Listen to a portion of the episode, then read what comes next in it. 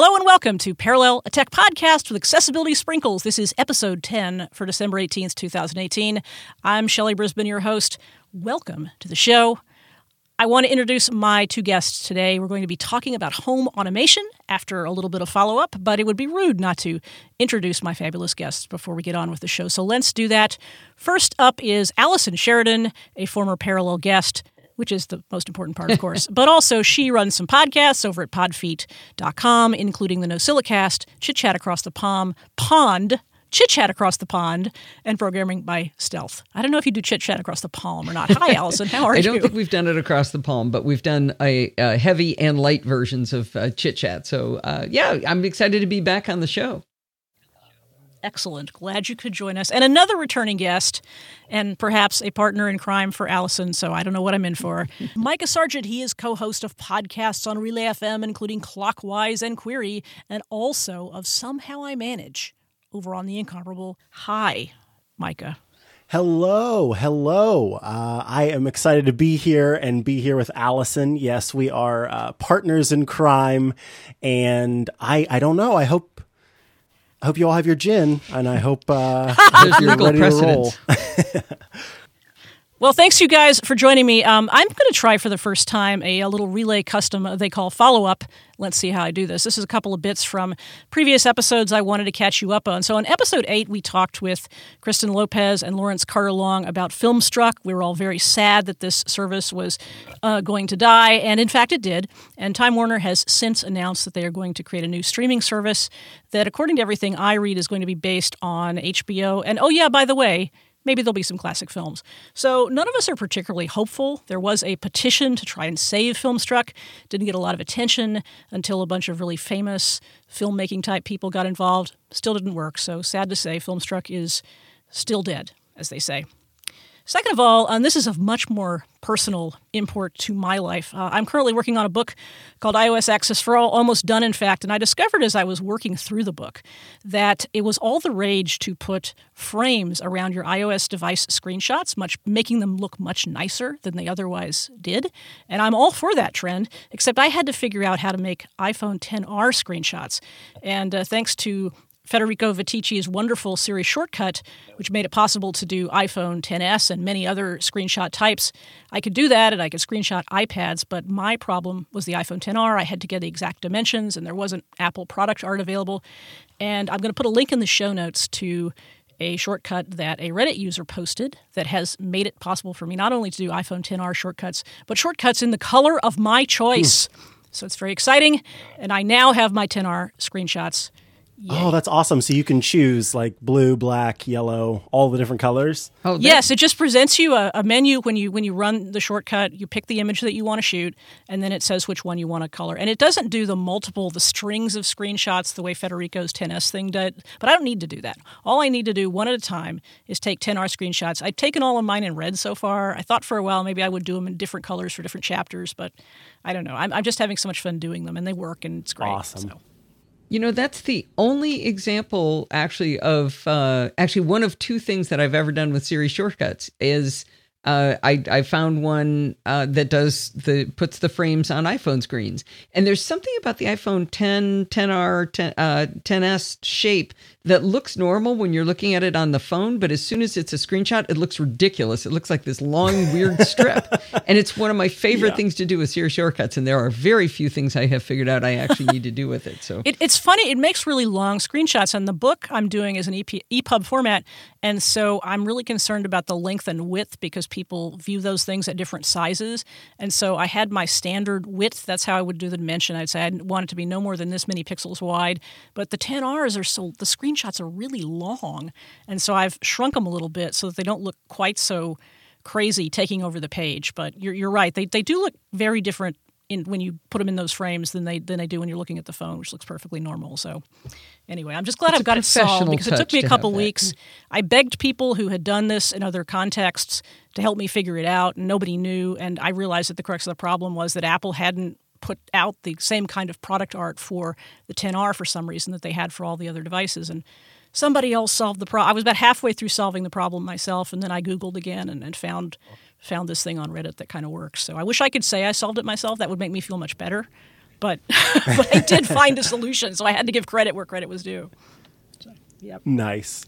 Well, uh, speaking of automation, kind of, sort of, uh, today's topic is home automation because I know that Micah and Allison, among other things, among being partner, besides being partners of crime, in crime, besides being uh, co-guests on many podcasts, also are home automation fans and probably uh, know a lot more about it than I do, and will share that enthusiasm with you. So I guess I'd just love to hear from. No, wait. Yeah.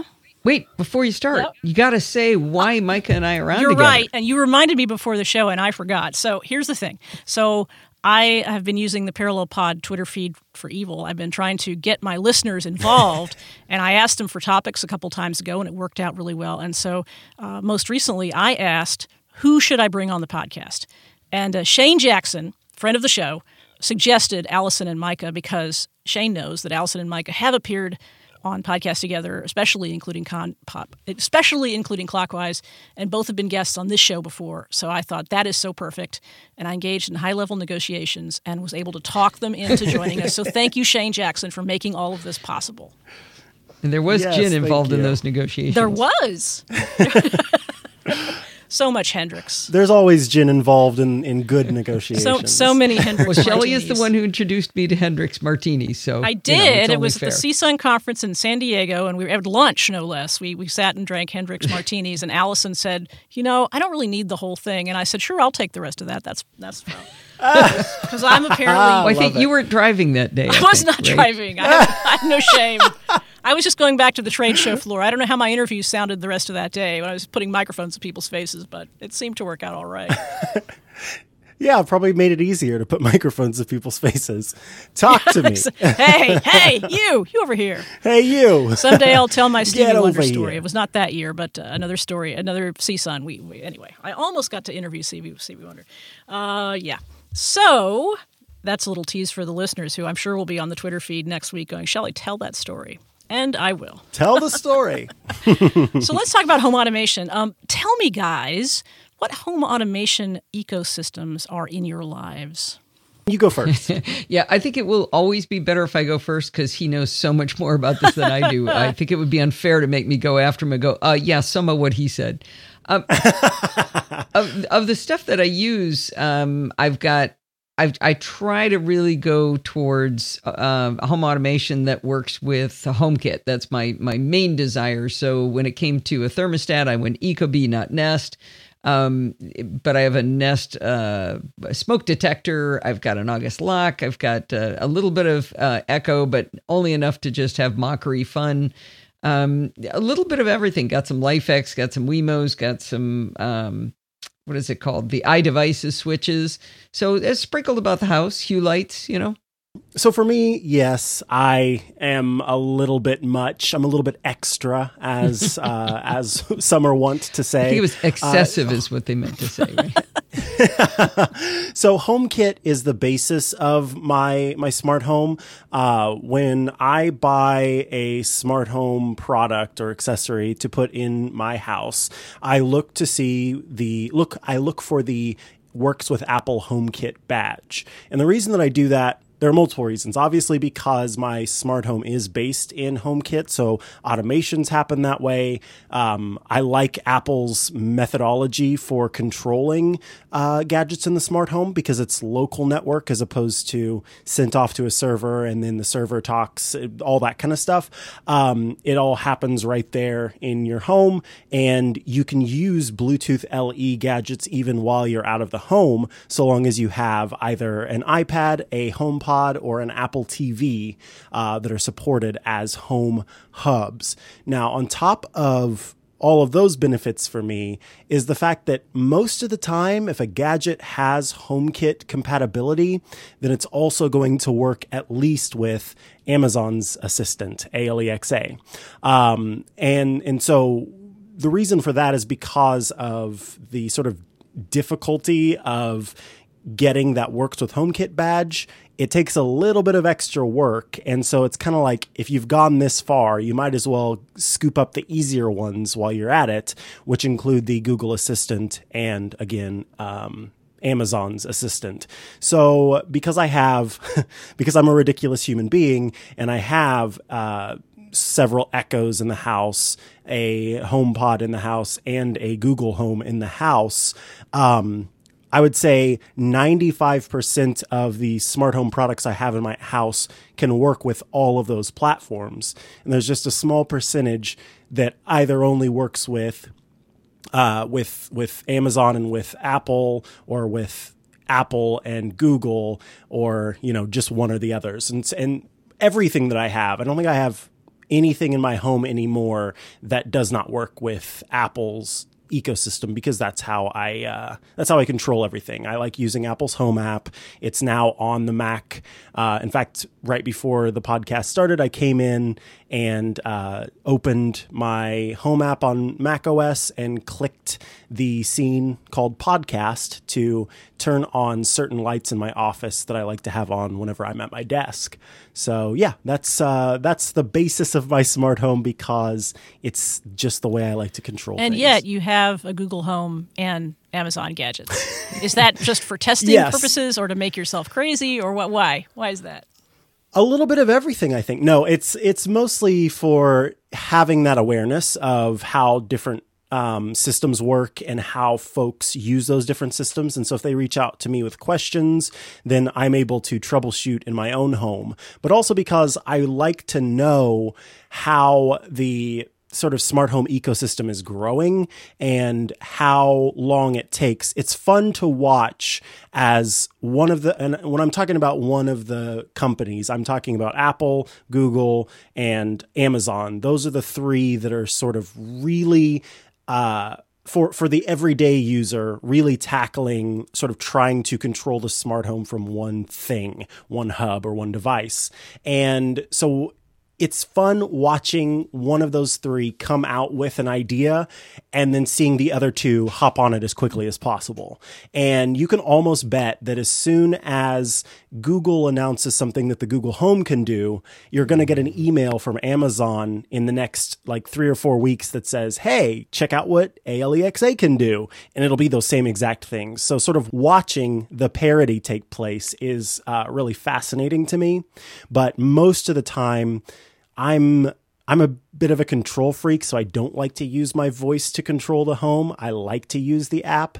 Uh, so the voice stuff is for the most part for you know visitors for guests for people who need to control the smart home while they're while they're visiting me but don't necessarily want to have to fiddle with apps and things like that Now, Shelley, you, you hit on a really critical point that people, I really recommend people take into account when they do home automation.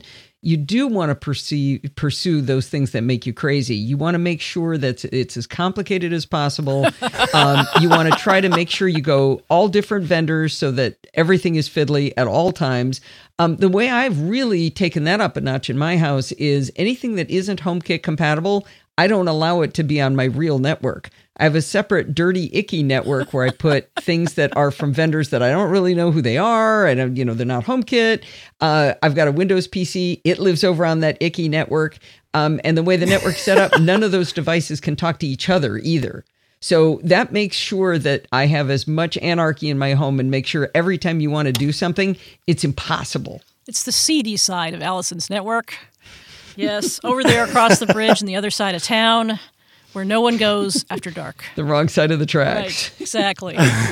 well, uh, yeah. So, so is there is there a method behind your madness? I mean, you know that you have that network, so you feel like you can buy something that doesn't necessarily fit into your HomeKit paradigm, or you say, "This looks cool. I think I'll get one." Is that how you approach all the yeah, vendors? Yeah. So like I have, um, and and I violate my rule all the time. Like I'm a huge fan of the Wyze Cam. I don't know if you guys know about Wyze Cams. It's this teeny tiny little cube uh, that uh, is a, a webcam, and they're twenty bucks, five bucks shipping, twenty bucks to buy, and they're amazing. They have spectacular video. They can store your video online for free for 15 days. You can put an SD card in it. They can run off of a USB battery if you want them to. Um, you can do time lapse.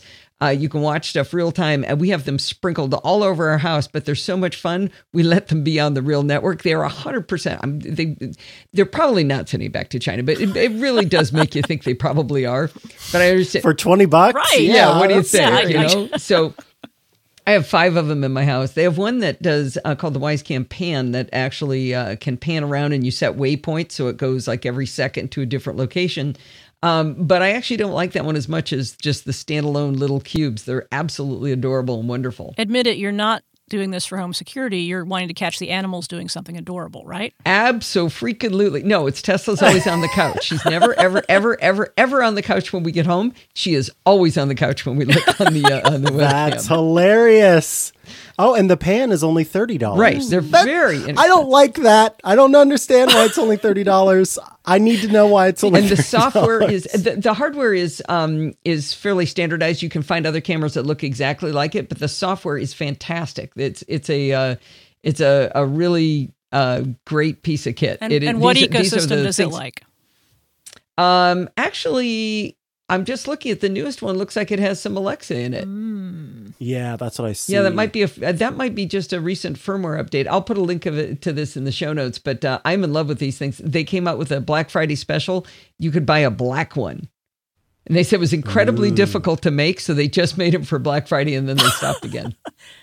Why was it? Oh boy. They oh, there's a whole hard to make. explanation of why it was hard. Oh, see, I want to talk to these people now. Oh, they're 'cause I just want to know what is going on. Why is this only twenty dollars? And then if they can tell me and I feel good about it, I, want, I need to put these everywhere. Oh, see, I, you're already you're already making a shopping list. I did not anticipate that, but uh, uh, I better hurry up and release this show for those last minute holiday shoppers.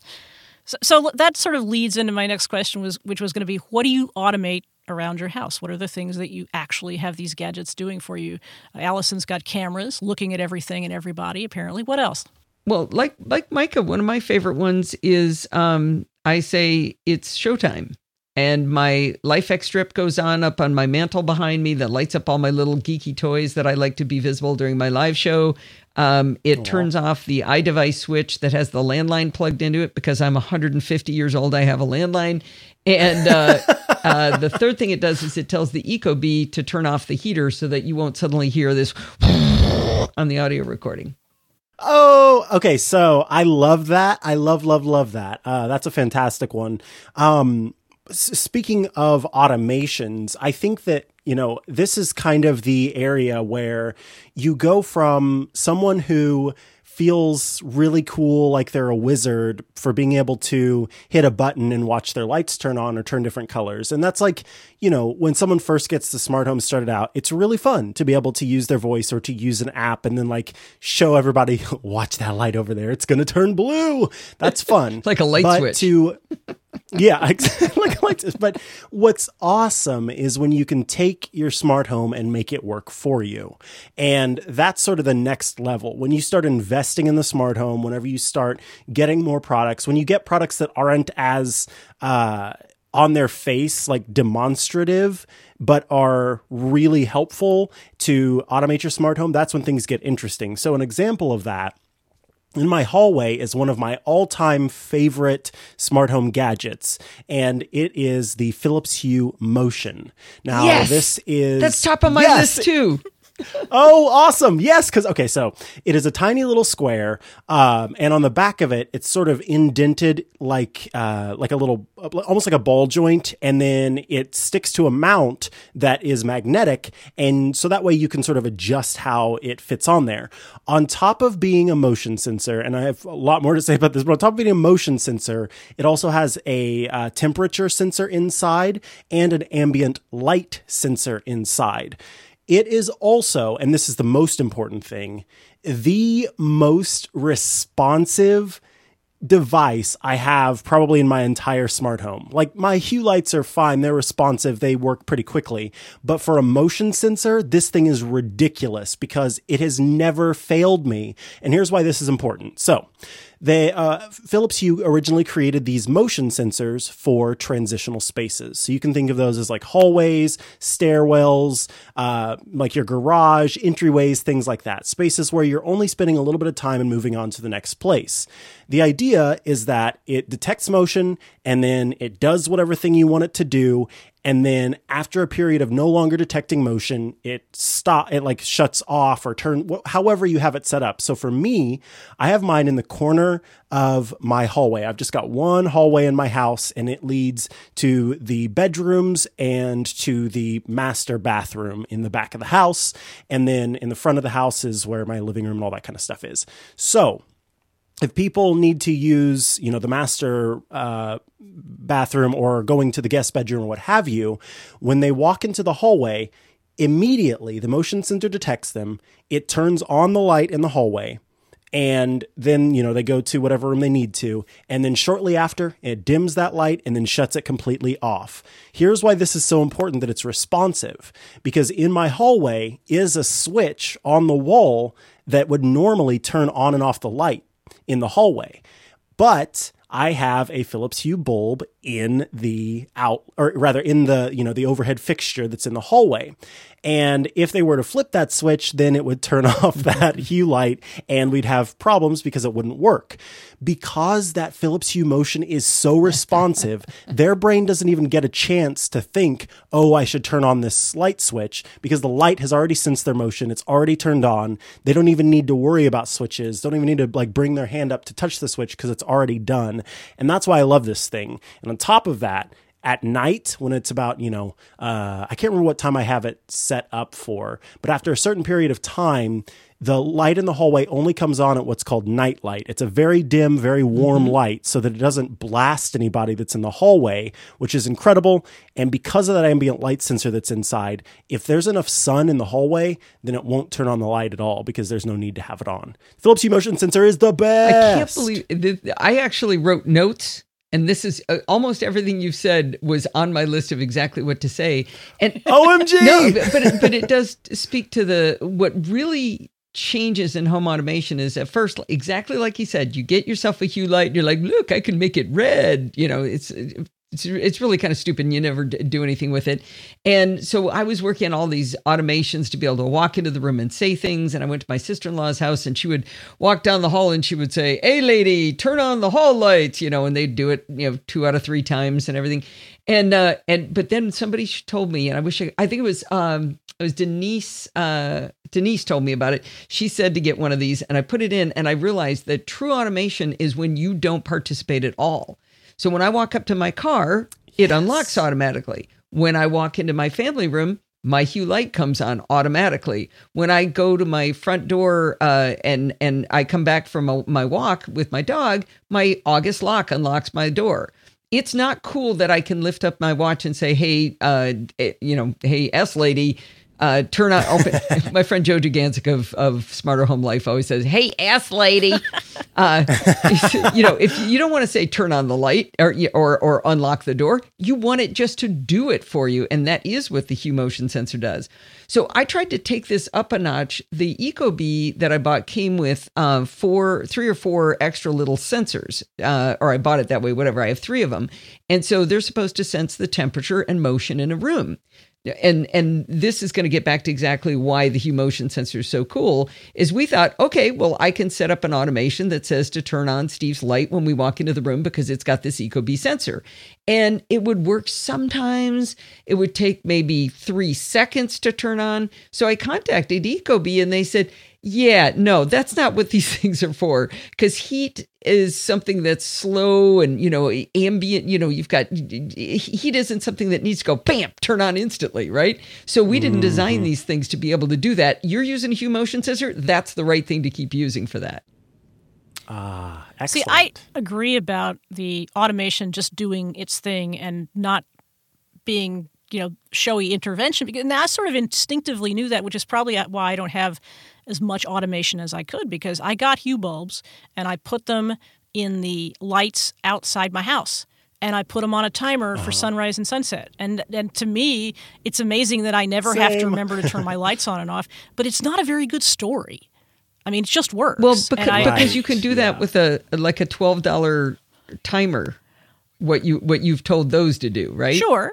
I mean, it, you have to mess with it every time the time changes, but it well, is. But that's it, the thing, you, you don't really because with the, since it's sunrise and sunset based, No, I- that's what I'm saying. yeah. If it was a twelve dollar timer, you would have had to have, have messed with it. So it, and the ones it's in good, and the ones in the could be even backyard are colored bulbs. And so if I ever decide to have a party at my house again, which I will at some point when our backyard gets to looking a little better, um, I might have a little fun with colored lights. But the idea that automation just kind of works in the background, and I I, I feel like that's probably going to happen with shortcuts and shortcuts that people really use in terms of automating stuff that they do on their computers that it's not how many tricks can I do all at once, but it's how can I actually make my life easier and concatenate all these steps that I'm doing one at a time right now.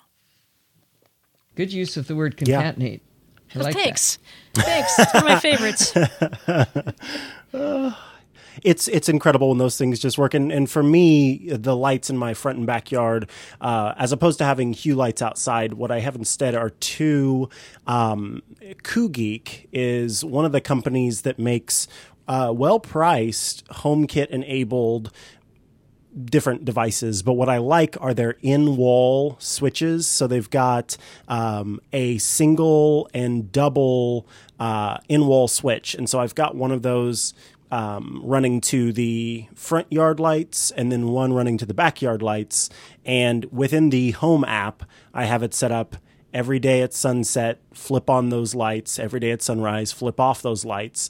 And um, when the holidays come around and I've got, you know, yard lights out there, then I usually run that off of an iDevices switch that does the same thing from within the home app.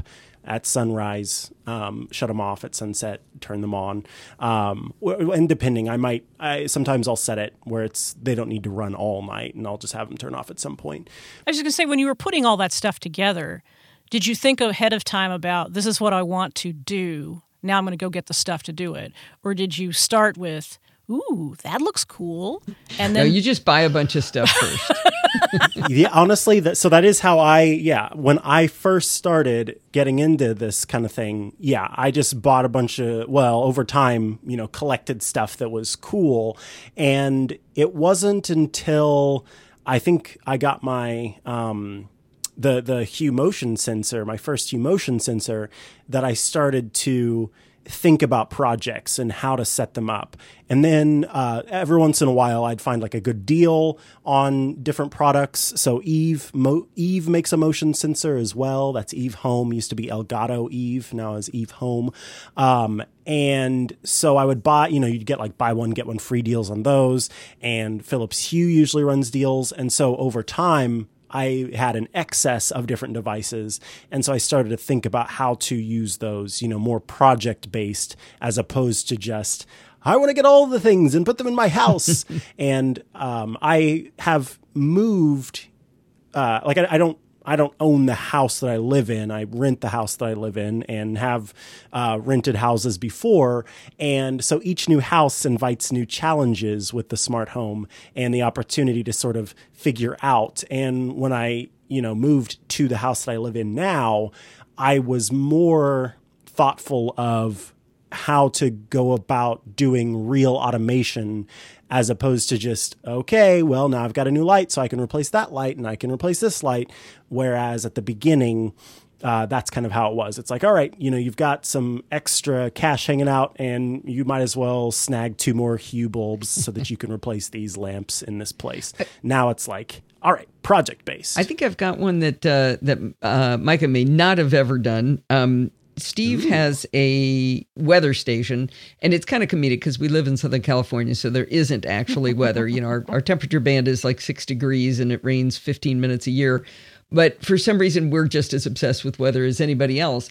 So he got this weather station, and it was pretty cool because he was able to connect it to Weather Underground, so we can actually see what the exact weather is at our house. We can see on a graph, and it's super fun to go online and show people. We can look, we can see. No, it still hasn't rained. Um, but then he got a Rachio. Uh, I got him a Rachio sprinkler system, and he was able to connect the two. So it happened to have actually rained this year. And uh, uh, last week it rained like one and a half whole days in a row, and our Rachio did not water the lawn for three days because of that. Because it knew, Wow. because they were talking to each other. That's so cool. cool that's really yeah i have not I done asked that. him to is- to write it really up, neat. but he can't because it was so hard. I am not kidding you. He actually had to contact NOAA the the the the weather Oh, wow. people because they like uh, weather stations to be connected because they want all that data, right? They're the weather guys. They Uh-huh. want they want to know all all the microcosms of weather, so they go out of their way to help you do it. But it was like three different institutions you had to go through, and it was like it was a Oh, complete Lord. nightmare. So if you really want to spend some time on home automation, I I can highly recommend trying to do that. I think I might have a Wow. gift idea for somebody who's just across the wall over there and can't hear me. Uh, yeah. so I, a little behind the scenes. So here at Relay, we have this tool that lets us add bookmarks from a bookmarklet to, as we do the show. And normally I add bookmarks as I'm editing the show. But as you guys have been talking, I have been frantically Googling and adding bookmarks. My list is going to be so long by the time we're done. I've been, I've been putting for links in the show notes like you told us, though. Uh, so I've I've been doing that too. Oh, all right. Well, I, just because I wanted to see what stuff cost and what that sprinkler system, I, I totally want one of those. Yeah, I'm I'm putting that oh, in yeah, right now. Thanks. I'm oh, dropping oh, them oh, I see. Look, she's editing the doc even as we speak. That's great. I do as I'm told. You told us to. I, well, I know I did, but nobody listens usually. So Allison is I, a I listener. appreciate your following instructions. So, are there things that you would like to? Are there sort of white whales of automation that you'd like, or things that just not, not necessarily related to products that are that exist out there, but just things you would like to automate that you are either working on or haven't quite figured out how to do yet, or just that are is in your head? I have a fun little one that has been a source of entertainment for the family. After we did a bunch of home construction, I moved my office to a different uh, my my den with my studio into a different room, and it's great. It's really been wonderful, except for one thing. I'm now above the garage, so I can be doing a recording, and Steve will forget and open the garage door, and it sounds like thunder over the microphone. And so I was trying to think. Uh, I was talking to my daughter, and I said uh, she's real geeky, and I said, uh, you know, I, I want to do like a like a light that I can trigger with it's showtime. That this light will blink on the door downstairs. And she said, uh, she said, yeah, yeah, that would be really cool. And and she she came up with another. Oh no, that was her idea. That's right, that was her idea. And then I mentioned it to Steve, and he said, why don't you just put a, a smart switch on the garage door itself so I can't? And I, that might be a little heavy-handed for the problem because what if he really needs to, you know? But uh, that that's something I want to figure out a way to make him stop making noise. But I think it's more That's global than the garage door. We we literally have the same problem because my little podcast studio is on the other side of the garage. So if he opens the door, it rumbles. And we were just talking about that. What sort of signal could I send? I'm podcasting now. I'm not podcasting now. And and we yeah we have we need to work something out. Maybe I don't know a, colored bulb out there. Maybe that would work. Maybe not. It depends. There's a lot of human engineering that goes on. I was going to ask Micah about that too because you were talking about making your home automation work so that your guests behave in the way that you want to. And I feel like the, the garage problem is a similar one where you're actually trying to convince people to do something or not doing do something for your own for your convenience. Yeah. So as far as white whale projects, um, I really want, um, I want this. This involves Siri shortcuts. I want Siri shortcuts to improve in a way that allows me to do uh, stuff that involves music. So I I re and and I know that there you know you can have it play music on your phone or your iPad or what have you or if it's connect like I just want it to be a cleaner experience to where if I I set up a shortcut that's like my good morning shortcut, we'll say. So I wake up in the morning and I say, "Hey S lady, good morning." And uh, Siri says back to me, "Good morning, Micah," and then tells me the weather and then turns on the lights in my uh, bedroom to sort of start to wake me up, and then plays music on my HomePod because I actually most mornings the way that I wake up is I grab a bottle of water. I pick a song that I want to listen to and I like dance to start my day, just get that cardio going. And I like I really like doing that. It's a fantastic way to wake up, I feel, and that's typically how my day starts. So why can't I just go ahead and automate that experience? Shortcuts doesn't allow for like airplay settings to to be involved and so I'd love to see better integration with music libraries um, ALEXA can do some of this but if I have a HomePod, I don't really want to listen on this low quality Amazon Echo speaker. Uh, so probably what's going to end up happening is I'm just going to have to, you know, shrug my shoulders and say, all right, I guess I'll just buy some nice some semi nice speakers and connect them to an Echo Dot, and then use ALEXA routines um, to do this. Sad. I just I just think that'd be great. I can start music, the lights can come on, maybe it turns on my coffee, like all these different things can happen, and it is the whole kit and caboodle of my morning routine. That would make me you want to use those types of of routines more. I think. And one other thing that I'll say about um, you know, something that I want to experiment with. I have not had a chance to do it yet, but um, iDevices, and I will go ahead and uh, look this up so that it can go in the show notes. iDevices makes, I've said this for ages, uh, and it is still true. They make my all time favorite smart plug. Um, it is excellent in design. I have never had issues with connectivity. Um, it is again it's it's pretty it doesn't have an issue where it uh, has the the plug on the front of it um, which is an issue for uh, you know whenever the plug's on the front then it looks like sort of a huge thing sticking out of the wall. And i do not like that obviously. So this has the plug on the side but it also has an led light strip along the front of it. And here's what's awesome. Uh, I, a long time ago i messaged iDevices and i said folks, you have got to get IFTTT support because if you do get IFTTT support, then I can have this awesome little switch be my indicator for the morning where it will go ahead and and I like I said I haven't tested this yet, so I know they have I they just added IFTTT support, but I don't know if this feature is available. But I've got an iDevices plug that's in my uh, bedroom, and it the the uh, LED light I will have uh, turn on at night in red, so that way you know it can serve as a night light for me to see. I would love for IFTTT to check the weather for the next day and then turn the light strip a certain color depending on the forecast. So that way, all I have to do is glance over at my iDevice to switch on the wall, and I know, oh, it's light blue. That means it's going to rain tomorrow. Or, oh, it's yellow. That means it's going to be sunny. Or, oh, it's plain white. So that means it's going to be cloudy. Or, oh, it's red. There's probably going to be a thunderstorm. I really want that to be a, a feature that's available. So I am waiting, keeping my fingers crossed, and uh, going to get that set up to see if if that's possible. Because I really like the idea of passive. Micah, I didn't um, even know automation. that that had a light strip. That's the one that I use to control my landline, so it's under a desk. I've never noticed it had a light strip. Oh no! what do you mean control your landline? Yes. What does it do? So uh, it turns it off, so it can't ring. Oh, so right now there's a phone on my desk, but there's no way it could ring. Okay, so another podcast friendly routine. Turn the thing yeah, off. so it that's part of that's part of uh, it's showtime. By the way, I that's another example of what Micah was talking about. When I originally had it where I could open up HomeKit and I could press a button to to turn all the lights on and off, and I thought, wait a minute, it's more fun to go. It's showtime.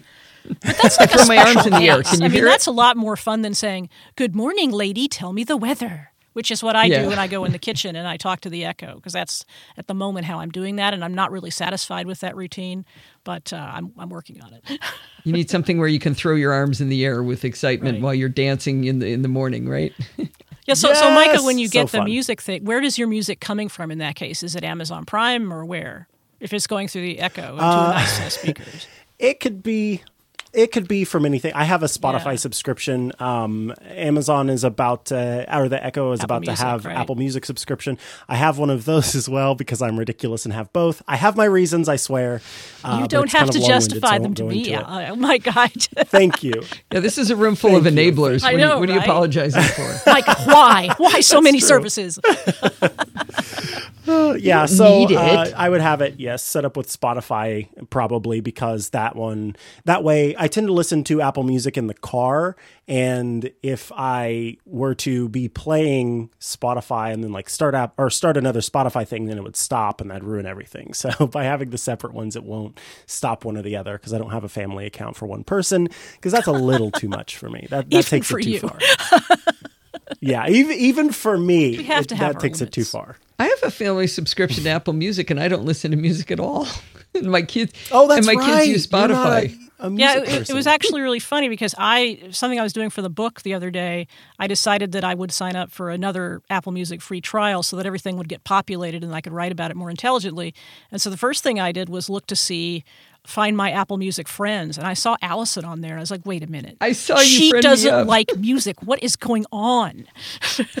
There's a reason for that. I was list- I was watching a um, a tutorial by Don McAllister on Screencast Online where he was explaining how you could sign up to be friends with people on on Apple Music, and he described a specific thing that couldn't be done, a way of moving a playlist or renaming it or something. And I thought, oh, he's wrong. I bet I can do it. So I created an account while I was on the elliptical, and I figured out how to do it, and I recorded it so that I could send it to him. And all of a sudden, everybody started friending me. You're like, Stop playlist it! I- I'm not friends with you, musical people. real the only music uh playlist I have in there is one I made for my grandson's first birthday that it all had to be animal music. So it's got like George of the Jungle and stuff like that. Well, the funny thing about the Apple Music subscription is that the day I did that was the day that they announced it was coming to the Echo. And while I agree that I don't really want to play music to the Echo, I, I have a Sonos system. So the Sonos and the Echo are currently connected. And so now I am imagining the sort of triple play of sending Apple Music to the Echo and out the Sonos. Oh, nice. Nice. Woo! I did use AirPlay 2 for the first time this last weekend. Oh, yeah? I I I figured out well we have a HomePod and I wanted to get a second one so we could have more music in the house for this party we were throwing. And Steve was like you want to spend another 300 and whatever dollars just for one party? Well I guess I don't have to. But then I figured out that all of the Apple TVs that are sprinkled around the house the 4s and 4Ks are all uh, AirPlay 2 so I took one from my bedroom and I hooked it up to the TV that's in the uh, kitchen that happens to be hooked up to a JBL sound system. And I was able to get three Apple TVs nice. and my HomePod all playing simultaneously, and it was only kind of fiddly. Yeah, it's it. I've had a little. f- I've had a few run-ins at first. It seems like once you sort of uh, kick it into gear, then it works a lot better after that. It seems So- I I've had easier time going. There's a after it afterward. curiosity with that though. When when I started it up, I put it on um, the Apple TV in the kitchen and the HomePod in the fan in the living room, and then I th- and then for some reason it just occurred to me to yell out, "Hey S lady, next track!" And the HomePod answered, and that got me thinking. Wait a minute, is my phone even necessary to be throwing the music to this anymore? So I disconnected from. I put it in airplane mode and I shut it off, and the music continued to play. Hmm. Interesting. Yeah. So once I threw it, it was all, I, am not sure who was in charge because it could have been the Apple TV, it could have been the the HomePod. I don't know because right Wow, that's interesting. now I tried an an experiment later. I tried to do it again, and it and it uh, as soon as I did when I didn't have the HomePod involved, I had two Apple TVs. Then it did stop. So I think it might have been the HomePod that was had taken over. so where are the Apple TVs playing? Okay, they're, they're act- not that's to the. JBL or to some to other speakers? or- So they it- oddly you have to have a TV connected, or it might work if you just had digital optical out to a speaker. I'm not sure, but uh, in my case, all of my TVs have nice speakers connected to them. But the TVs have to come on, so you have this, you know, 55 inch TV showing an Apple screensaver, Right. Where I really wanted it to show like snow or a fireplace or something like that, but instead it was doing that because it was busy playing music. But it did work. It was very nice having music everywhere, and you can control the volume of each one separately. It's pretty nifty. That's fun. Have you done anything with automation and television or streaming services? Not really. Um, you had asked the question, and I, I hadn't uh, answered yet. Of uh, uh, my second thing, I want to be able to do that Ah, I haven't yeah, been able to. Uh, I've wondered about. Uh, Siri shortcut- shortcuts are absolutely the dumbest thing I've ever seen in my life. I mean, they are just constantly, they're constantly recommending like errors and typos that I've made to people that, hey, you want to send that text message again where you misspelled this? It's like, no, I don't. Um, but the one that amazes me is I go, I go to the gym every other day. I go to the beach every other day. In both cases, I go to a place and then I leave that place, and within seven minutes, I am at Starbucks. Two different Starbucks, two different original locations. Not once, not ever has it said, Hey, do you want me to bring up the Starbucks app when you leave the gym? Why is it, shouldn't it have figured that out by now? I leave the gym, I get off Wi-Fi there, I get in my car, I get on Bluetooth, I open the Starbucks app. It knows all three of those things. Why does it not figured that one out yet? It hmm. should. It tells me it's time to go It home and how long it's going to take. It to knows you don't like it. My version of that pouting. is I get recommended to listen to the same podcast the same time every day, but they're podcasts that come out weekly, so it's not like why would I listened to that last Thursday? It's now Tuesday. I don't think there's an episode waiting for me, but thanks. So, so you haven't done. You say you haven't. I, I interrupted you on that to ask you about TV and streaming and, and the like. Not really done any automation on that other than, you know, telling TiVo to do things for me. I do like I do like the TiVo system with uh um I've got four of the T I've got a TiVo Bolt with four of the TiVo minis around the house or three or four and that's awesome. I was able to dramatically really uh, re- reduce my cost cuz I've got a six tuner uh, TiVo that then controls all of those other TVs uh, or allows all those other TVs access to the channels and everything that is recorded, which is pretty nifty. But you're not enabling that by any sort of magic tricks of saying, "Hey, Nope. turn this on and play my favorite show or record this or that." I mean, No. No. how about you, Micah? Yeah, no, yeah. That so that's one of the things I guess that's kind of left out of um, home automation uh, is sort of TV and entertainment stand magic. Um, you know, there, there's the simple stuff like HDMI CEC that allows you to hit the like I can hit the home button on my Apple TV and it will turn on the Apple TV and my television at the same time. But that's like the extent of what's possible with that. There are third party devices like the oh goodness, it's something that LG makes and I can't think of the name of it, but it's this uh, device that is it's got like IR blasters in it and essentially you can use it to you know turn on your Apple TV turn on your receiver turn on uh, your television and do all of the necessary steps to get something ready. And so I could see you know you tying that into the experience in order to create uh, create like a, a way to automate all of that. But for the most part I mean I don't really watch I very rarely watch television. I mostly listen to audiobooks when I'm looking for entertainment. Um, and so for me, like the TV very rarely comes on. So the the fact that I can just use the Apple TV remote to control everything that I need to, which is basically just to go to the Netflix app and turn up and down the volume, then I'm good to go. I don't need anything extra. The only people I've heard talk in detail about automation with, with TV seem to have the Harmony remote, and there seems to be some things you can do with that.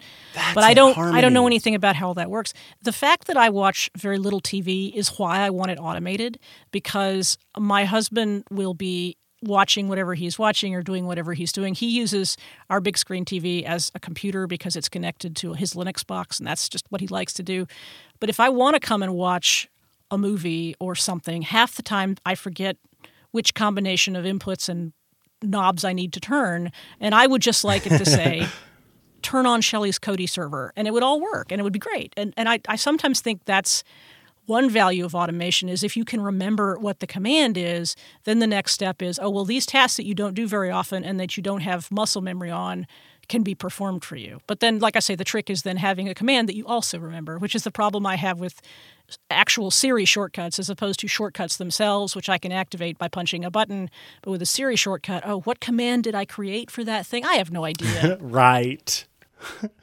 what did I call that again? And then it, you you name it something too similar to something that Siri already does, and it gets confused, and that's obnoxious. I just had that happen today when I was trying to. I'm gonna have to change the name of my um my desk setup scene. I guess I'll do it Showtime because right now it uh it it's it thought that I was talking about the Apple Podcasts app.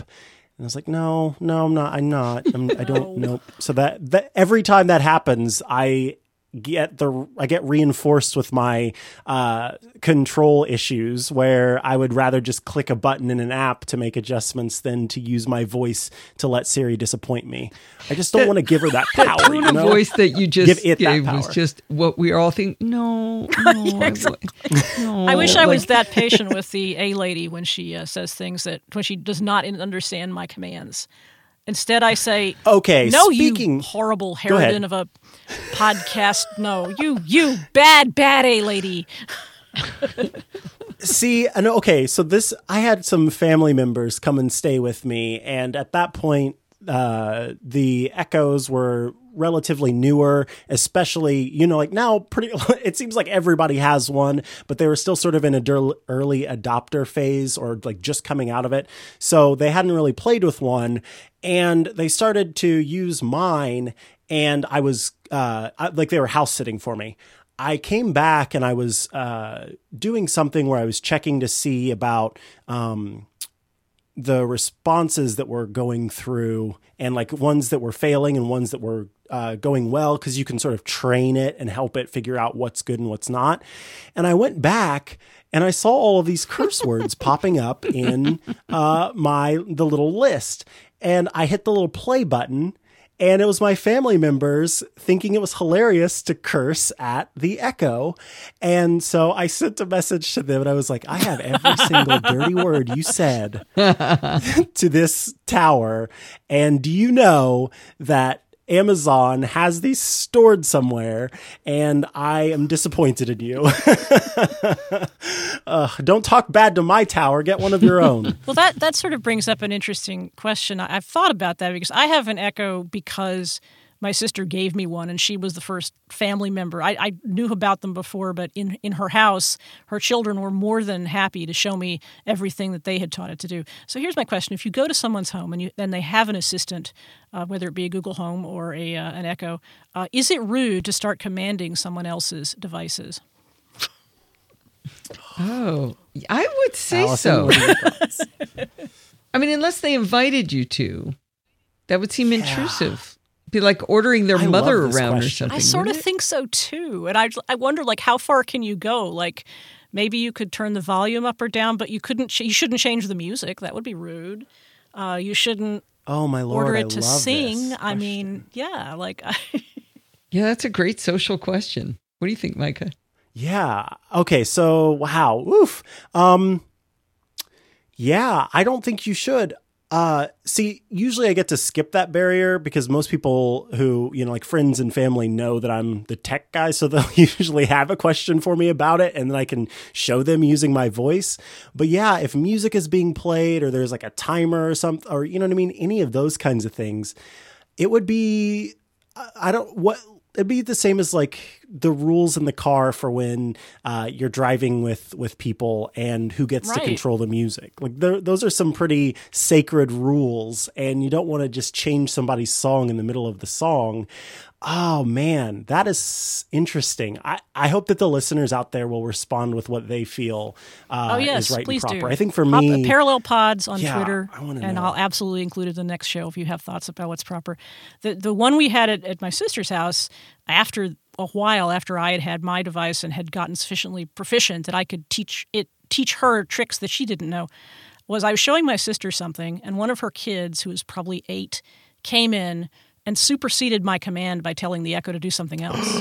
and my sister, who is very good about saying to her children, I'm talking to your Aunt Shelly right now, please don't interrupt, quickly t- turned around and said, No, William, you do not order the uh, echo around while Shelly and I are talking.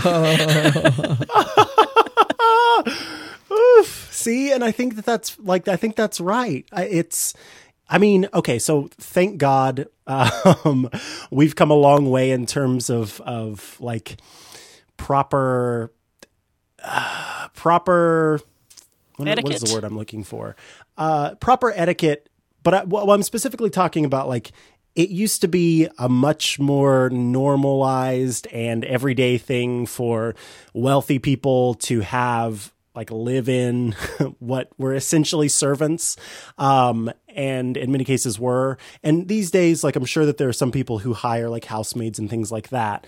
Um, I, I just i think that if you yeah like when you walk into somebody's home you don't go up to their stereo and change that and you don't go to the television and yeah. and you know flip the channel when they're watching something in their house. And i think that the echo falls in the same place unless you're like super comfortable. Oh boy this is hard. I don't know. I see I, I agree in Chris, i think there are exceptions and i do think that if my sister and i have a playful relationship and i walk into her house well, okay here's a good my brother-in-law really does not like the sound of music. He makes fun of it my sister loves it and he makes fun of it constantly. I think it would be hilarious and entirely appropriate to walk into her house and say, hey, A lady, play These Are a Few of My Favorite Things to annoy my brother in law. but it would be Oh, funny, and I would only do it once. You said somebody's house, Right, but yeah. sibling, obviously. Yes, I mean, that's- it's that's sibling in law, that's pushing it a little bit, but sibling, absolutely do it. That's not rude. Right. Yeah. It's almost And I think required, I would especially tease my since she gave me my first Echo Dot. It's like she's getting payback.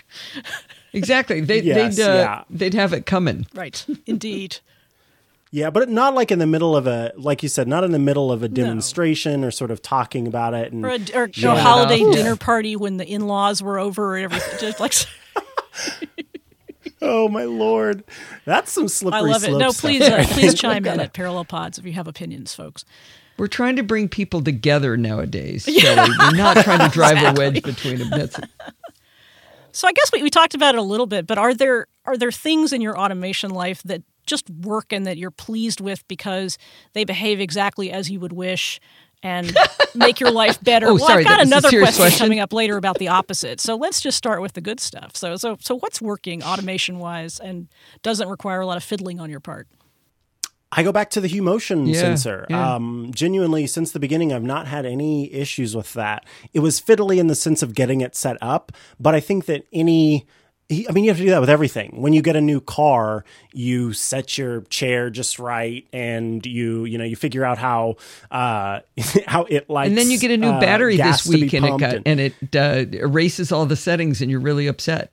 Oh no. Yeah, you got to reset your settings. When you get a new phone, you got to set up your all those kinds of things. So there's always going to be some fiddly stuff at the beginning, but in terms of like longest lasting least issues, uh all of my hue lighting it has has been that way. Uh, that's the reason why I recommend either Hue or LIFX uh, bulbs and other lighting accessories because those two have done a good job. Well, I've had some trouble with my LIFX light strip from time to time, but my Hue lighting has has really always been uh, sturdy and steadfast for me, and I haven't had any issues with that. So, yeah, anything in that, including the um, dimmer switches, which I use as HomeKit switches uh, in my home, and the hue light strip, which I don't recommend because it can only do one color across. Like it can do m- millions of colors, but it only does w- that one color across. You can't even paint the light strip like you can with the. LIFX. Jeez.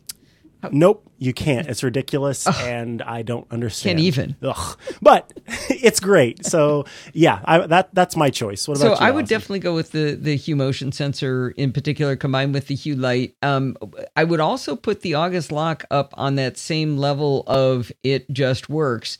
Um, except for two experiences I had. We just had uh, five months of absolute horror having our house uh, remodeled, and the construction workers threw away the uh, what's the name of the the thing that makes it go on Wi-Fi? There's a separate device. He, Oh, the little or hub? August Yeah, the- Connect. Like- yeah, the little August Connect. Yeah, so the August Connect goes close to your door, and the, the door only does Bluetooth LE, so it projects over to this um, to the Connect, and then the Connect goes on your Wi-Fi network, and uh, then you can access it remotely. And it was awesome being able to have this when we had construction workers over because we didn't give anyone a key to our house. We gave the two contractors codes to get in, and they could remotely unlock the door for all for the painters and plumbers and all the other people. So, uh, the, you know, normally you give a key to your house. Well, you don't know whether they copied that key or anything, right? Right. And um, so it worked really well. I have a uh, had written to August. Um, they didn't seem super receptive to the idea, but I think they need to add a, another level of uh, granularity to the kind of controls you can have because you're either a guest and all you can do is unlock the door when you're standing there, or you are an owner and you have complete and total control and can unlock the door for other people. So, unbeknownst to my two contractors, they could have taken us off the system because they were hmm. owners but uh, it did allow them to unlock the door and everything and, and that was great until the construction workers in unplugging things to move to paint or whatever they threw away the connect and yeah i was really bummed. It was like 79 bucks too. I'm like Wow. yeah, they're not. That's- yeah, that's they're not cheap. yeah. I hated that guy. I really should have charged him for it. But anyway uh, Yeah, you should have. if it was all up to me i would have micah but uh, my husband's a nicer person. So uh, Ah, so that was a bummer. Darn but the, the other bummer is so the, the August lock works with your uh, deadbolt. So on the outside of your house, it looks like a normal door. It, you can't tell that there's a smart lock. And on the inside, there's this big round handle that grabs the lock and goes chunk, chunk and actually drives a little motor, drives the deadbolt in and out. But then we've got a door handle that's also got a little lock on the handle. Well, you got to make sure that lock never gets mm. locked because if somebody locks that, it doesn't Yes. matter. You can't get in. So we had it covered in blue tape. I mean, every like three layers of blue tape to make sure nobody would lock that lock. And the painter was leaving one time and he knew we had some, or he knew he was the last one to leave. So he got an exacto knife, cut open that little hole, pulled it out, and locked it. Ah! And it was the first time we ever left our dog overnight by herself. And we had a dog sitter coming and she couldn't get in the house. Oh no. ah, that's so frustrating. Yeah, it was. Uh, yeah, it was. It was. It was bad. Luckily, we had at the time we had a hide key that was so well hidden. I was unable to explain to her where it was, but she did get in, and the dog didn't die. But it was like, and you couldn't even be mad because he was trying to make sure he secured our home. You know. Right. Um, but Yeah. I can bring this all back to the hue because the August lock it works so flawlessly that we have it set up to the same hue light that's controlled by the motion sensor to turn uh, red when the door is unlocked and it turns green when the door is locked. And it's Oh, real nice. to go, nice. yep, door's locked. Okay, That's great. so I do it. Yeah, and that's kind of like that little light strip thing you were talking about on the iDevices. You just got a visual representation. Say, yep, I know where I am. I like that. I really dig that. In fact, I might set that up on one of my Hue, uh, or rather, one of my iDevice switches Yeah. now. That's a good Yeah. idea. Uh, I, yeah, I've had that same issue where um, folks have like it's it's ingrained in them to as they're going out the door lock that uh, the doorknob lock, and I used to get so frustrated because I'm like. Razza, frazza, bazza, hazza. Now I gotta pull it, but I, I hardly Son ever go biscuit. hardly ever yes i hardly ever use my front door because i have a garage that's connected to the house um, and i also have a smart garage door opener so it's usually like that's not it's not an issue but the times that it was an issue it was always annoying. And yeah whenever i set it up for somebody to come in uh, and they couldn't because the doggone bottom lock was locked that was very frustrating. So now the payoff for getting to tell your good uh, automation stories. tell me your horror stories. Tell me something that just did not work as you might have expected. Go big, go little, whatever you like. Oh, can I go first? Yeah. oh of course every yeah. single home automation device the day I got it, every single home automation device when I change it, and all of them.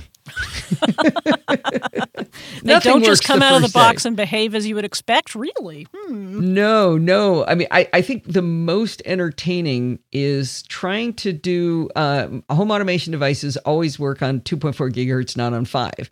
If you have a mesh router, you don't have a separately named network. So I found a, a trick online. I was helping my daughter set up her her smart oven, which she is so excited she can she can Oh. preheat her oven on her way home. Uh, but it, it needs a 2.4 gigahertz network, and I, I set up a um, an Orbi mesh network from Netgear for her. And I found a trick online is to go into the network settings and lower the power of the five gigahertz radio so that it doesn't reach where the device is. Oh, wow. Ah, Huh? How's that for tricky? Wow, that yeah, is it, it didn't geeky to the work, max. but uh, Oh, okay. Well, in didn't theory, work? well, I don't know. I think she's probably got it working by now. But when I was there, it wasn't working. But it was a way of having. It, the the problem is the uh, the five gigahertz radio is more powerful, but the two point four gigahertz radio goes farther. So if you can, so Farther, if you've got a switch you want to set up and you can get to a, a part of your house that you think only two point four will reach, that's the best way. But she didn't really want to move the oven to do that. no, that's a little Right. difficult. no, you don't want to move the oven. Um, mine is. I'm gonna. It's kind of cheating. Uh, it is a smart device, but it, it's just smart in the sense that it's Wi-Fi connected. Um, I have a, a smart scale that I've had for a long time, and when I um, like I said, I moved into the new place and I was getting everything set up. Um, I was trying to get my smart scale to work. And I thought that it was a 2.4 gigahertz versus 5 gigahertz issue. Uh, I've got an Eero system in my house. And the interesting thing is that certain devices don't recognize the Eero system as just one piece. It will actually display like several 2.4 gigahertz networks and several 5 gigahertz networks. And the way that this smart scale worked, it would not give you any information on each of these individual uh, networks. And so I couldn't find, like, I just had to tap and find one that was 2.4 gigahertz. Well, I never could get it to connect. And I was so frustrated. I tried and tried and tried. I reset it. I even got it to where I had connected it. I like took it apart and found where it had a place for me to connect it to the computer and like flashed the firmware. I was doing everything trying to get this doggone thing to work and could not. Finally, one day I was perusing in my, in my Eero settings, As one does. and as one does, yes, as one finds themselves uh, selves between you know cups of coffee in the morning, and I came across a time where I had seen an unknown device or like a uh, not an unknown device, but an unfamiliar device on my network that I had blocked, and I was like, huh let me see what is this? So i you know looked into it. I did a search for the you know the name of of how it had identified on the network and my stupid smart scale came up as one of the people one of the companies that use this wi-fi oh, chip. wow. and i was ready to flip a table obviously but i undid the block and then no problem at all i was able to connect the stupid smart scale to my stupid wi-fi network. Oh, that's awful. Well, I have I had an isolated network like I described before, um, using an Airport Extreme for all my creepy stuff, and then I realized that my my Netgear has a guest network, and the guest network has that capability I talked about that guest devices don't even get to talk to each other, and so I thought, well, why don't I just use that instead of having the complication of this extra uh, device? Do you know how hard it is to figure out which devices are on which router? We started just shutting it down Oh, and waiting for something not to work. oh And no It was it was awful, and we got it down to where it was just a few. And the hardest part was that uh, the weather station was one of the things we had to move. And Oh, no. oh, that was Poor gene splicing to get that thing back up. Yeah, luckily I took a I took a scan of the settings first. I exported the settings just in case. Oh, it turned out to be really important. Oh, yeah. Oh, but that reminds me of. of- Can I go back to adding a favorite? um, Sure. Home automation device that actually is a really good leading indicator of uh, wire uh, wireless problems. Um, water is at a premium in California, as you might have heard. We don't have rain, and so um, we it, it bothered me that it would take up to three minutes to get hot water in our shower. For the last 30 years, it's taken that long. And uh, it was a real problem. Didn't want to do that. And my brother found a hot water pump and it's it's a pump that you attach to your water heater and it pumps a, a column of hot water into the line all the way to the farthest faucet where you put a little valve. So it's a passive valve that when it hits a certain temperature if it gets too low the little valve opens up and the water pushes through into the cold line. So you never you no longer have cold water. You kind of have lukewarm water on one side and hot water on the other side.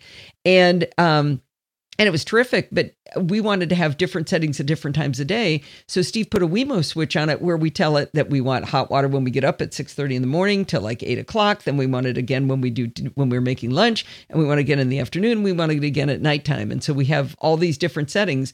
And now we know if something's wrong with the network because we don't have hot water that's great. Oh, that's so cool. Yes. That is, and for me, that's better than the lights thing because I wouldn't see the Yeah. lights, but I would notice the hot water. That's right, right, awesome. right. So one of the things it diagnosed Yeah, was that. um, I don't know if you guys know, but uh, USB three hubs uh, operate at a, a, um, a harmonic of the 2.4 gigahertz network.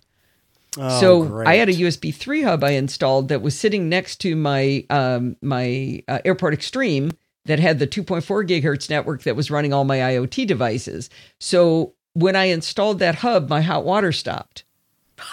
and I was like, okay, so what's the connection? And I eventually figured out it Is this a microwave? it was What's the it was on? the hub that I it was causing it, but the hot water pump uh, with the Wemo switch did it. I just And by love the the, way, idea that you, you would have a guest come over and s- stay the night and take a shower and say, Allison, I, I just want to let you know there's no hot water. And you go, Steve, go fix the network.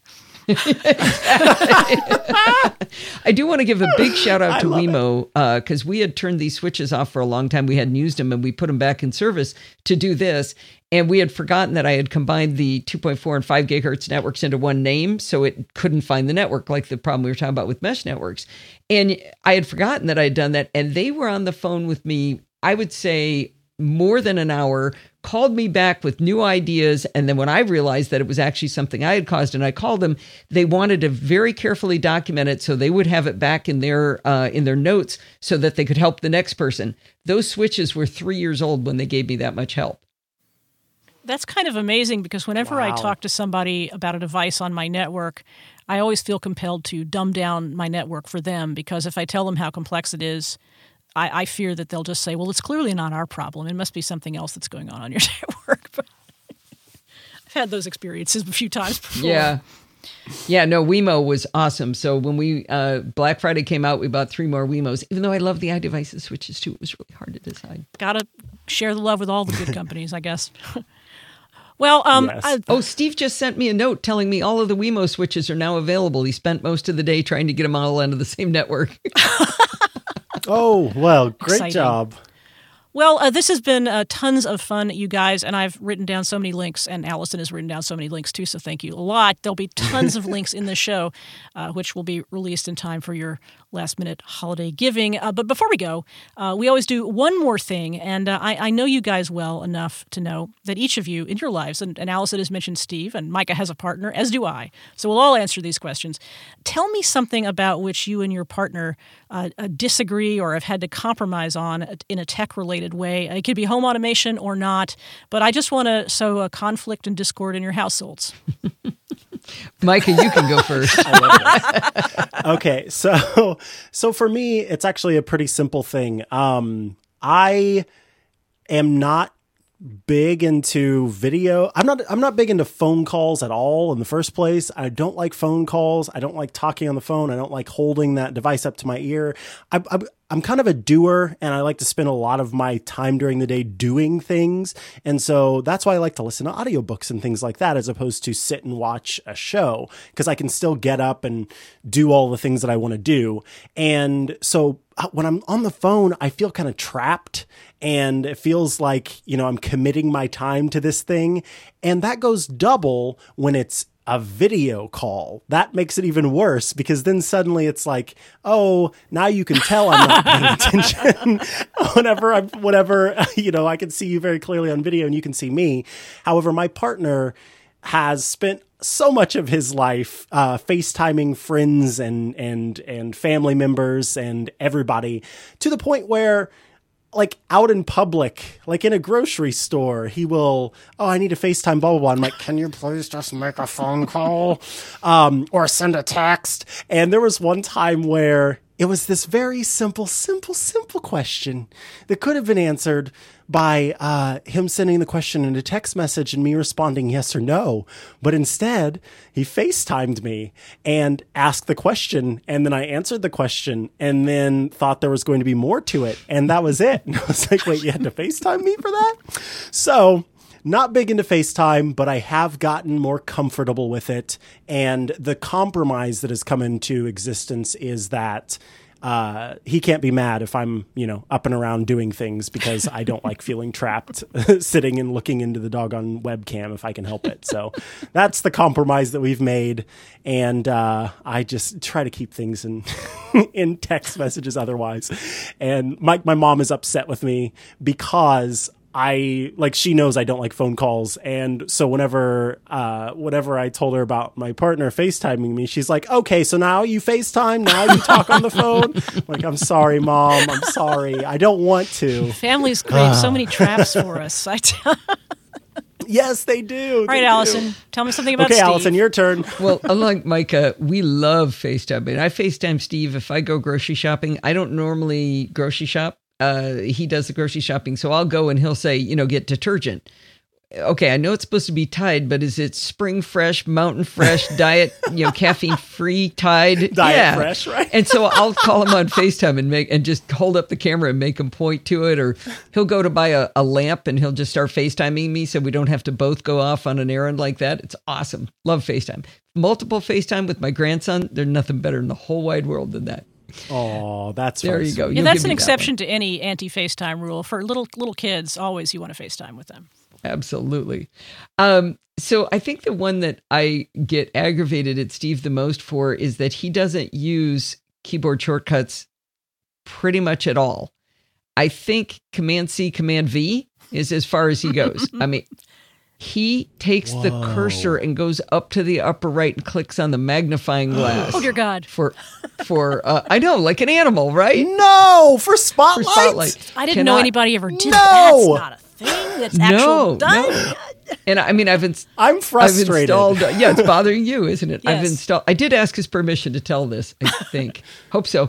Um, but I like I installed Text Expander on his Mac, and he's like, I'm really going to try using it, and it's just not in his nature to use that's sweet that he was keystrokes. He uses the dock to launch apps a lot. Really?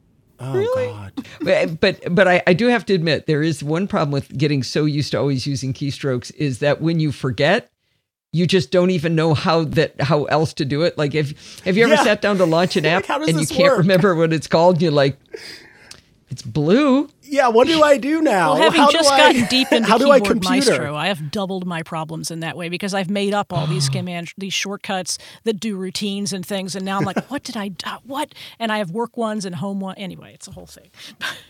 Or when you go to someone else, like if you ever have to type on a public computer or someone Right, else's why don't they computer, or someone needs help with something, it's like, hey, why is my colon uh, ADD not working to type out this address? Like, what's going We could on do a whole thing on keyboard shortcuts. Oh, I Probably think we we should could. that because that's I've- all automation stuff, right? Right, because I, like I say, I, I've That's been using true. Text Expander forever, but I got into Keyboard Maestro to do various complex things. And I, the thing I'm digging into now is like automating, filling in web forms and things like that. But yes, we could do a whole show on that. And God, I wish I was good at it. At happen. that, I I, want to. really I'm, wanna I'm trying to get it. better. I need to pick somebody's super brain on. Same keyboard maestro. I want to be better at it too because like it. I've done some uh some near keyboard maestro magic in text expander like you know stretching that application as far as it will go for different things and i know keyboard maestro the one thing that i use keyboard maestro for on like regularly is those stupid stupid stupid web forms that don't let you paste a password in Oh, you can fix Uh, that with keyboard so- Maestro. Yes, yeah. Mm. There's a there's an option for type uh, clipboard, and so it makes the form think that you're typing out the password instead of Oh pasting my it. God, that's- and so I use That's it for epic. that. I, I'm going to write that one down. Um, That's pretty great. Do either of you guys edit video in ScreenFlow? No. Oh, okay. No, I use So yeah, Don I use McAllister has written a couple of amazing uh, keyboard maestro things in for uh, ScreenFlow that all the people that work for him uh, doing for Screencast Online that we use, and it's just, I mean, just saves hours if you if you can remember to use them. So that that's the only. I just use ones other people make. Good to know. Well, maybe we'll do the. Uh, we'll have Those to are so reprise automation from our computers and, and iOS devices, perhaps, and that'll be broad enough to include. There we go. Shortcuts to the extent we can stand them, and um, keyboard maestro. I, I I just love hearing that you think they're dumb. I think that's great. I want to talk more about that. That's I like- know. Me too. Wait, Anyway, you think I, dumb? I Tell me all about your dumb oh. Siri shortcuts. oh, right, right. Well, uh, before we go, I, I, I can't cheat the audience out of my story of, of conflict and discord in my home. So uh, yes. I am a huge fan of movies and I of classic movies particularly. And so starting ten years ago or so, I actually be, collected DVDs because there wasn't as much streaming available. Uh, watching them on TV, TiVo wasn't sufficient on a DVR. I I wanted the DVD, so I collected them, and we built ourselves a Kodi server on which we stored them. And then because classic movies were and and remain harder to find and maintain than than modern stuff, we continue to collect and we we recorded them off, off broadcast. We've, we've bought DVDs. Also, anyway, we have this ridiculous collection of movies, which I built. But um, at some point, uh, Frank got really interested in. Uh, we, we, he, he got this Linux machine that is now his main computer and is also our server. And uh, he got really interested in how to build this thing. And so he basically took the movies over from me and put it on the Linux machine, and now has uh, now he's doing all these things to scrape to get trailers and weird old artwork, great old artwork, but weird in the sense that it's not like the default artwork. And he has it update from IMDb or, or oh, it's actually MovieDB every night. He's got the, all these things that he's doing, and I love them when it allows me to sit down and watch the movie I want. But I hate them when I can't figure out what he's done. He just it's like wait. It's like took away my stuff. I can't find it. I it's on Linux. I don't I don't even. Anyway, so but he has fun. He he he did this whole trailer project where he literally went everywhere, YouTube being the obvious place, but there are many other places that he went to find these trailers. And we now have a thing in, that runs in Kodi so that when the television is on and Kodi is live but the movies are not playing, it just plays trailers all the time. It's so much Oh, fun. fun.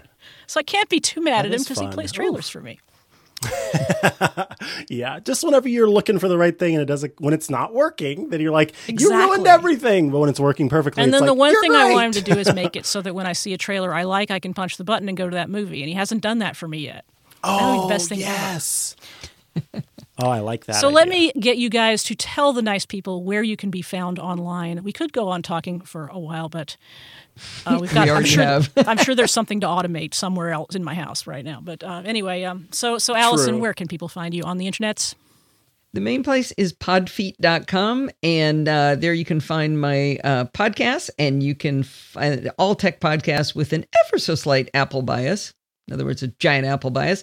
And then uh, you can find me on Twitter at podfeet. Micah. Uh, you can find me on most social media sites at Micah Sargent. And if you're wanting links to the different things that I can that I can do, no. If you're wanting links to the different things I do, you can head to chihuahua.coffee. That's C H I H U A H U A dot coffee. Best. URL ever. And you can find this podcast at Parallel Pods on Twitter or go to relay.fm slash parallel. You can follow me, argue with me, chat with me on Twitter at Shelly, S H E L L Y. All the rest of the stuff I do is at brisbin.net. And because it's about to be released, the iOS 12 edition of iOS Access for All will be coming out very soon. And you can find that at iosaccessbook.com. Micah and Allison, And I just fabulous. bought that book for a friend of mine. I met a guy I- who was I thank you so the station and much. just bought it. So, and he was amazed. He was like, "Wow, this is great stuff." So, Oh, keep keep Aw, talking, keep talking. so Thank you. I'm- I'm glad. I thought I'm always- you'd allow it. I'm always glad to hear somebody actually read and enjoyed all those words I wrote because there's a lot of words in that book. Awesome. So, uh, Mike and Allison, thanks so much for being on the show. We'll be back in two weeks with another fabulous edition of Parallel. Bye for now.